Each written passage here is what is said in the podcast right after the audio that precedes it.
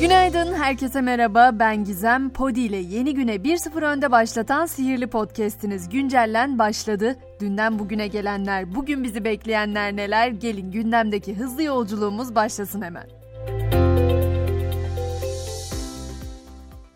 Yurt içi ve yurt dışı olmak üzere yaklaşık 65 milyon seçmenin katılım göstereceği 2023 seçimlerine bir aydan az bir süre kaldı ve meydanlarda siyasiler vaatlerini sıralamaya devam ediyor. Ama biz biraz onlarla ilgili sosyal medyaya yansıyanları konuşalım istiyorum bu sabah. Mesela geçen ay en fazla takipçi kazanan lider olan Memleket Partisi lideri ve Cumhurbaşkanı adayı Muharrem İnce bu ay en fazla takipçi kaybeden lider oldu. İyi Parti lideri Meral Akşener ise bir nevi hepimizin içten içe merak ettiği o konuyu açıklığa kavuşturdu ve bana Meral Mami denmesini çok seviyorum dedi. MHP lideri Bahçeli ise bu kez milletvekili sayısını toplayıp Kadir Gecesi'ni bulduğu matematik hesabıyla gündemde. Videoyu görmeyenler için aktarıyorum. Şöyle diyor Bahçeli. 3 bölge var İstanbul'da. Toplam milletvekili sayısı 98.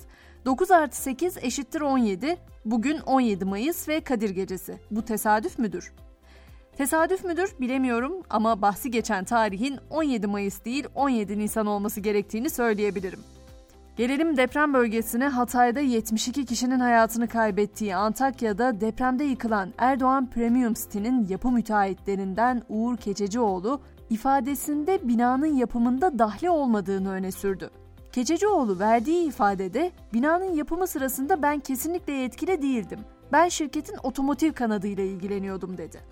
Konuşacağımız bir diğer başlıkta ekonomi. Ekonomiyi teknik terimlerle çok anlayanlardan değilim diyorsanız korkmayın soğan fiyatlarını konuşarak başlayacağız. Hatay ve Adana'da hasadı süren turfanda soğanın market raflarında fiyatları düşürmesi bekleniyor. Tarlada fiyatın kademeli olarak 10 liraya, markette de 17-20 liraya düşmesi öngörülüyor. Peki ufukta bizi bekleyen bir gıda krizi olabilir mi?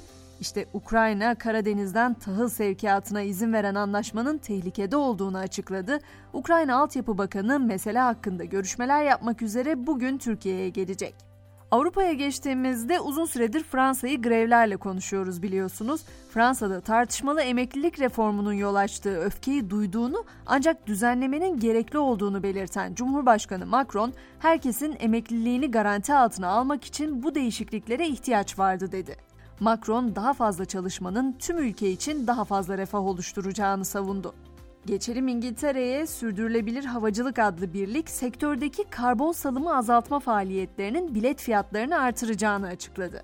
Bunun nedeni ne diye sorarsanız şöyle açıklanıyor. Karbon salımı daha düşük olan yakıtların daha pahalı olması ve şirketlerin bu farkı müşterilerine yansıtma ihtiyacı gösteriliyor. Inception filmini izlemiş miydiniz bilmiyorum ama o filmi izleyenler bilecektir. Rüya içinde rüyayı anlatır. İşte şimdi anlatacağım haberde bir nevi o filmi andırıyor. Hindistan'da elmas içinde elmas bulundu. Bulunan taşın gerçek olduğu başka mikroskobik analizlerle de teyit edildi. Nadir bulunan parçaya beating heart yani atan yürek adı verilirken taşın bir elmas ve onun içine sıkışmış serbestçe hareket eden daha küçük bir parçadan oluştuğu belirtiliyor. Şaşırtıcı haberler bu kadar değil. Bilim dünyasında yaşanan ilkin haberini de aktarayım hemen. Bilim insanları ilk kez laboratuvar ortamında güneş patlamaları üretmeyi başardı. Bu ne işimize yarayacak derseniz o da şöyle. Bu sonuçlar ısı kaynağımızı daha iyi anlamaya yardımcı olacak ve gerçekte yaşanan patlamaların da nasıl etki yarattığına dair önemli bilgiler sağlayacak. Yılın en iyi fotoğraflarından da söz edeceğim ama görsel bir şeyi nasıl anlatacaksın Gizem dediğinizi duyar gibiyim. Merak etmeyin anlatacağım konu çok farklı. Sony Fotoğrafçılık Ödülleri bu yıl oldukça ilginç bir olaya sahne oldu. Sanatçı Boris Eldaksı'nın The Electrician isimli eseri yarışmada ödüle layık görüldü. İlginç olan kısımsa bu fotoğrafın yapay zeka tarafından üretilmiş olması. Sanatçı yarışmaların yapay zekaya hazır olup olmadığını test etmek için yarışmaya katıldığını, bu yüzden de ödülü kabul etmeyeceğini duyurdu. Ayrıca yarışmaların buna hazır olmadığını da ekledi.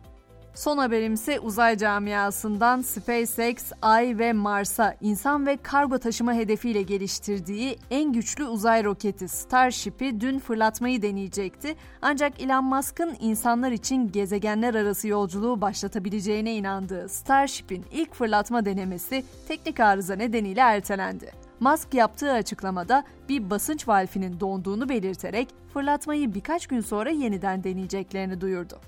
Artık spor diyelim. UEFA Şampiyonlar Ligi'nde çeyrek final rövanş mücadeleleri bugün başlayacak. Saat 22'deki karşılaşmalarda Napoli ile Milan, Chelsea ile de Real Madrid karşı karşıya gelecek. Süper Lig'de de 30. hafta bugün iki maçla başlıyor. Öne çıkan mücadelede Alanya Spor sahasında Galatasaray'ı konuk edecek. Bu maçın başlama saati de 20.30 olacak. Ve bu sabah güncelleni tamamlarken Francis Bacon'dan bırakmak istiyorum bugünün mottosunu. İngiliz filozof şöyle hatırlatıyor bize yaşımızı. Kişi zamanını boşa harcamamışsa geçen seneler bakımından genç, saatler bakımından yaşlıdır. Bugün doğum günü olanlar için belki çok daha anlamlı gelecektir bu söz. Ben de güzel yaşlar dileğiyle akşam 18'de tekrar görüşmek üzere. Şimdilik hoşçakalın diyorum.